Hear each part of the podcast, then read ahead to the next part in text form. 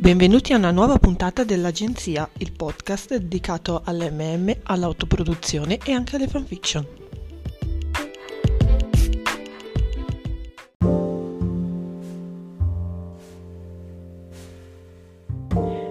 Buongiorno a tutti. Con questa puntata riparto da un argomento che sta molto a cuore a me e al resto di Lutz Lab. Infatti questa è una mini replica della live che ho tenuto insieme alla mia collega Enis LZ nel gruppo Facebook di Lutz Lab e la ringrazio per avermi permesso di utilizzare i suoi appunti sull'argomento. Vi invito dunque a cercare Lutz Lab Group su Facebook e iscrivervi per recuperare l'intera live di due ore dove ho moderato l'intervento di Enis. Oggi parliamo di bifobia e by erasure, due fenomeni molto comuni nell'ambito del romance MM, ma anche purtroppo nella vita reale, poiché eh, sì, sono problemi che tutte le persone bisessuali si ritrovano a dover affrontare nella loro vita. Perché ho deciso di parlare e riparlare in realtà di questo argomento? Nonostante io mi identifichi come persona queer, non ho mai subito discriminazioni per il mio orientamento sessuale, ma persone vicino a me sì, e così, anche se è solo assurdo dirlo, anche i miei e i nostri libri. C'è un'incredibile quantità di stereotipi sulle persone bisessuali, al punto che, eh, che, questi e la paura che generano si riversano poi anche nei libri e in generale nei media, ingigantendoli ancora di più. Per cui ho deciso che è giusto parlarne di questo argomento, che sem- sembra silente, ma non lo è, e si riflette sulla vita di tutti i giorni di molte persone che vengono cancellate sia dalla comunità etero che da quella LGBT, nonostante la B in LGBT stia per appunto bisessuali e non per bacon. Che cos'è la bifobia? Si tratta di una fobia, di una paura dunque, rivolta verso le persone bisessuali. Da dove nasce? Dagli stereotipi su questo orientamento sessuale. Ne conoscerete sicuramente diversi, come quelli che i bisessuali sono persone indecise, che non sanno decidere tra la carne e il pesce, che stanno attraversando uh, solo una fase, una fase che dura tutta la vita, eh, chissà che fastidio, che sono più proni a tradire o che sono transfobici. Su quest'ultimo punto c'è un errore diffuso in cui sono caduta inizialmente anche io, ma chiarito mh, mm, una volta cioè, è stato spiegato meglio. Le persone bisessuali sono attratte da due o più generi, eh, tra cui rientrano dunque anche le persone trans, mentre i pansessuali sono attratti da tutti i generi. Semplice e chiaro. Un altro stereotipo è quello che i bisessuali hanno il doppio della scelta quando invece una persona a me molto cara ha risposto che in realtà hanno solo il doppio dei due di picchie. Sul tradimento sollevo una questione interessante che è balzata agli onori della cronaca social nella scorsa settimana. Una nota pagina Facebook che funge da spotted sugli ads ha pubblicato alcune stories su Instagram dove faceva sostanzialmente della bifobia. L'esempio che ha usato era che non ci si può fidare di un uomo bisessuale, perché questo prima o poi l'avrebbe tradita. Chi gestisce la pagina è una donna etero, eh? ci tengo a sottolinearlo. Eh, l'avrebbe tradita per un uomo e quindi del tutto legittimo non fidarsi e non intrattenere relazioni che, per, con persone bisessuali. Beh, che dire. Funziona però anche a parti inverse. I gay non si fidano degli uomini bisessuali perché prima o poi questi sentire- sentirebbero l'irresistibile richiamo della vagina, mentre è noto che una bella fetta di donne lesbiche prova lo stesso verso le donne bi, accusandole che prima o poi torneranno a volere tutti quei disgustosi peni di cui pare pieno il mondo. Un'altra accusa da parte del mondo queer è quello che la bisessualità non è valida, poiché i bisessuali possono scegliere di vivere una vita socialmente accettabile. Ora, voi non mi vedete, ma io sto facendo le virgolette con le dita. Eh, appunto, possono scegliere di, di avere una vita socialmente accettabile intrattenendo una relazione etero e di non avere il coraggio di essere solo gay o solo lesbiche. Di primissima mano posso assicurarvi che una persona rimane bisessuale anche se in una relazione etero, eh? ma non è che improvvisamente ci si dimentica di metà del proprio orientamento dal giorno alla notte. La bifobia è letteralmente una delle cose che unisce di più la comunità LGBT e la comunità etero in modo incredibilmente coeso, perché le persone bisessuali fanno schifo entrambe a quanto pare.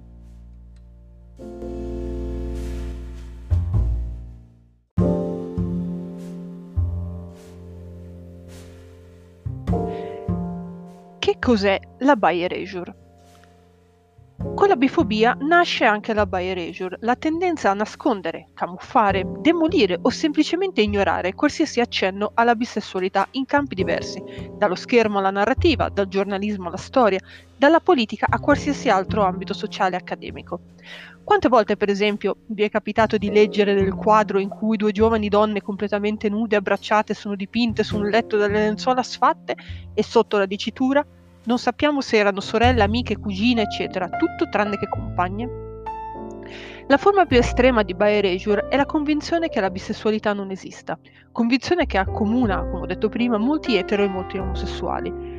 Indubbiamente, sempre a causa degli stereotipi, sia la bifobia che la bi erasure sono state perpetra- perpetrate nei media per un sacco di tempo.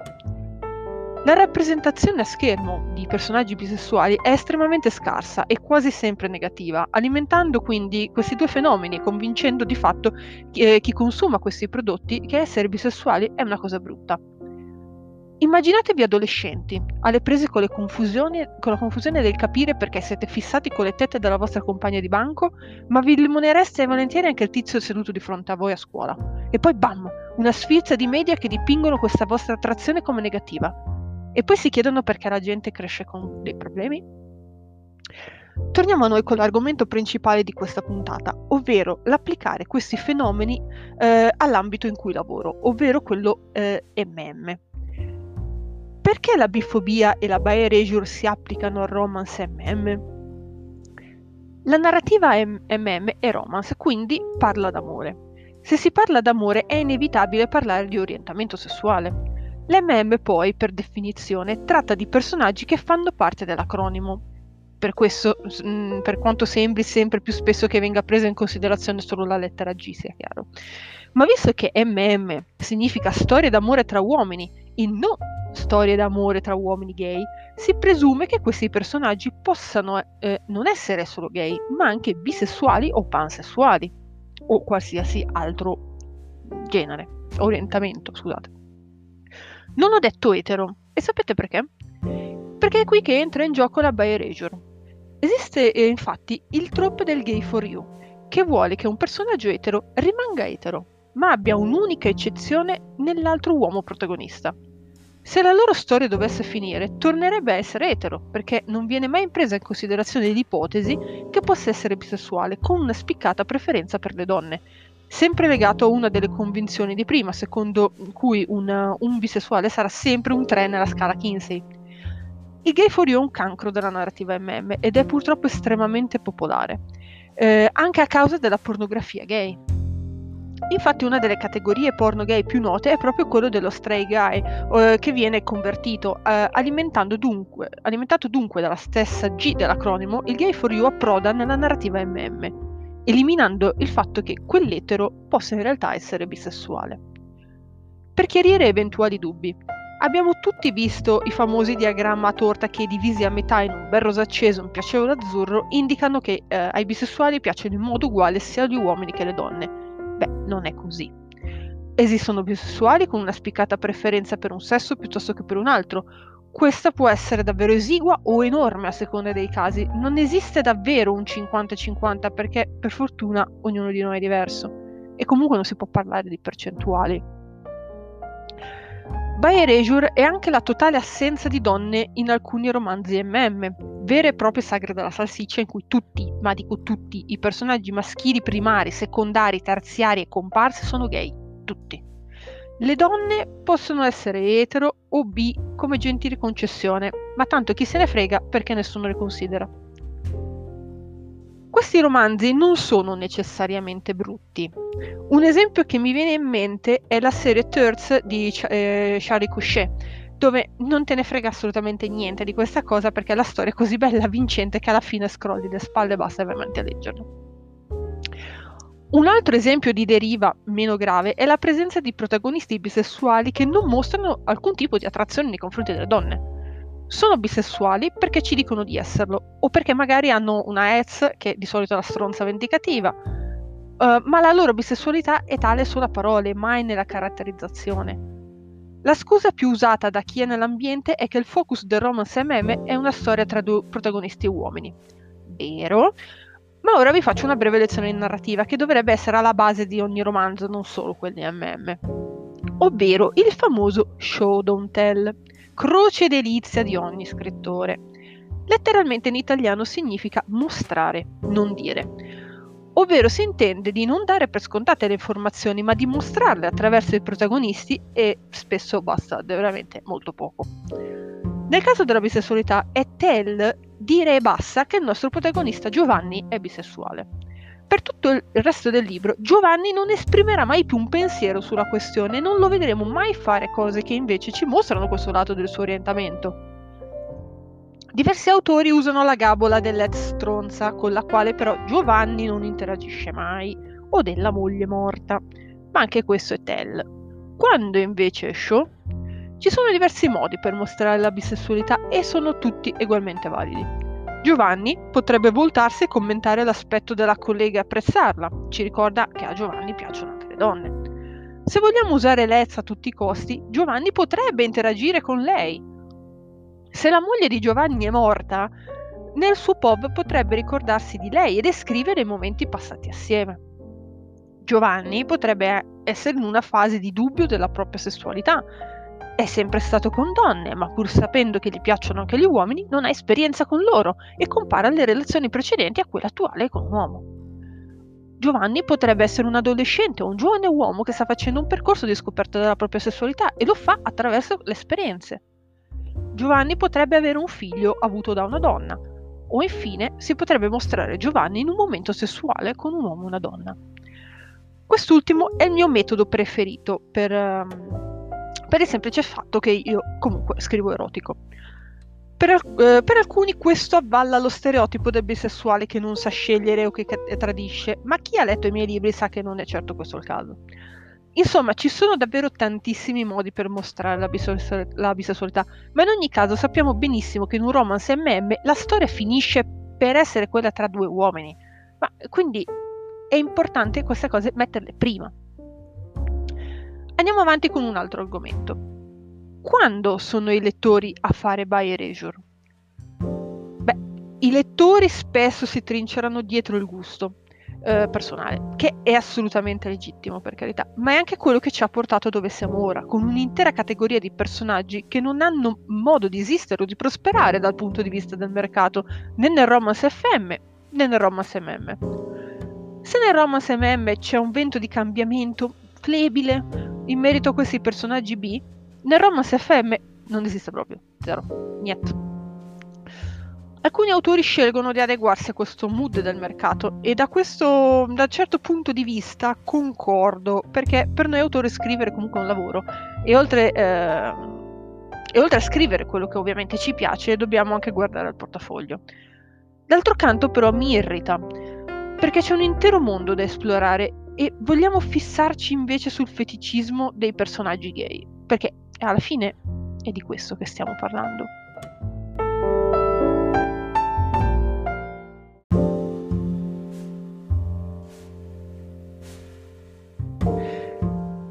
Parlando di esempi di by da parte dei lettori, mi viene in mente il caso di un libro uh, di Mary Durante, uh, Dietro una porta chiusa, che ha ricevuto la seguente recensione.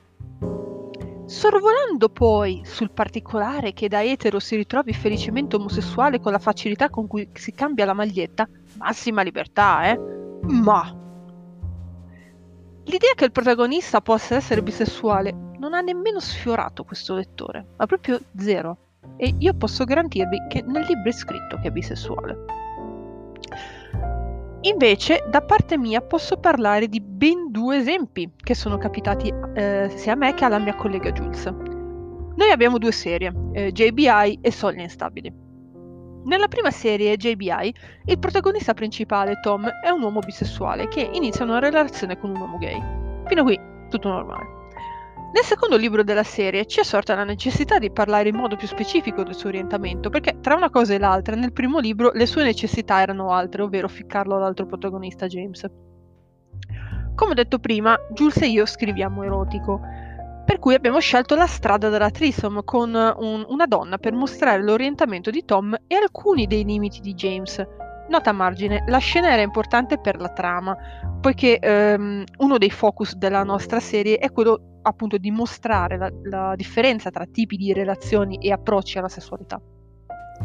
Siccome sono una persona che proviene dalle fanfiction e che ama molto il tag e i trigger warning, ogni volta che carico su Amazon un libro eh, aggiungo sempre alla fine della trama eh, questi, questi tag non credevo che il mio tag MMF potesse, potesse scatenare l'ondata bifobica e misogina da parte di alcuni dei nostri lettori, che hanno visto questa ingerenza femminile come qualcosa di terribile.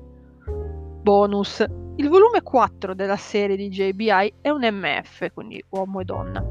E qui andiamo alla parte successiva. Nella mia casella di posta di Facebook ci sono diversi messaggi che mi dicono Daniela, adoro JBI, ma se per te è lo stesso salto il libro 2 e il libro 4 perché mi fanno schifo le donne. Testuali parole, mi fanno schifo le donne.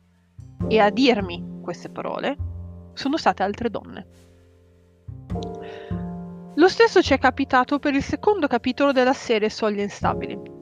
Il protagonista, Marco, è un uomo bisessuale che ha alle spalle un matrimonio fallito e un figlio. Nonostante eh, non ci siano alcune scene di sesso con donne all'interno del libro, eh, ho perso il filo. Appunto, nonostante non ci siano alcune scene di sesso con, uh, con donne all'interno del libro, la sola presenza del, eh, dell'ex moglie e del figlio, eh, con i quali Marco ovviamente continua a interagire per tutto il tempo per ovvi ed evidenti motivi, è un padre che ama suo figlio e che per vederlo deve per forza di cose interagire con la donna con la quale l'ha messo al mondo hanno spinto i lettori a saltare questo volume proprio a pie pari, peraltro lasciandoli estremamente confusi eh, al successivo perché si sono persi un intero pezzo di trama della storia. Se compariamo le vendite di JBI 2, JBI 4 e l'agenzia Venezia con il resto dei nostri libri, la differenza è incredibile anche solo all'interno delle, ste- delle serie stesse. E tutto a causa di presenze femminili. Quindi sì, oltre ad avere una bella dose di misoginia interiorizzata, i lettori fanno by erasure. In modo consapevole o meno, questo io non lo posso dire con certezza, ma la nostra esperienza parla chiaro. Tornando al discorso di gusto personale, è evidente che esiste un feticismo nei confronti delle relazioni tra uomini che ci porta dritti al punto successivo. La comunità MM si dice molto spesso inclusiva e sostenitrice dei diritti LGBT, ma sappiamo benissimo che non è vero, perché buona parte della narrativa MM riguarda solo la lettera G dell'alfabeto. La L per forza di cose non esiste, la B è odiata, la T nemmeno non la considerano. Trovo che la comunità MM sia molto feticista, come accennavo prima, anche se lo dico contro il mio interesse. Trovare dei momenti piacevoli in compagnia delle avventure romantiche di due uomini immaginari è quello che ci accomuna tutti in questo, in questo mondo. O non saremmo qui ovviamente a parlare di MM. Ma la narrativa romance, che in, generale è un intrattenimento positivo e a volte anche ispirazionale, per qualche motivo negli MM ha spesso una deriva mal bilanciata che li trasforma in un ibrido a metà tra romance ed erotico. In questo senso, la narrativa MM non sa bene cosa vuole essere, è romance per definizione e ne rispetta comunque i codici e gli stilemi, ma allo stesso tempo pretende un grado di erotismo superiore ai romance standard.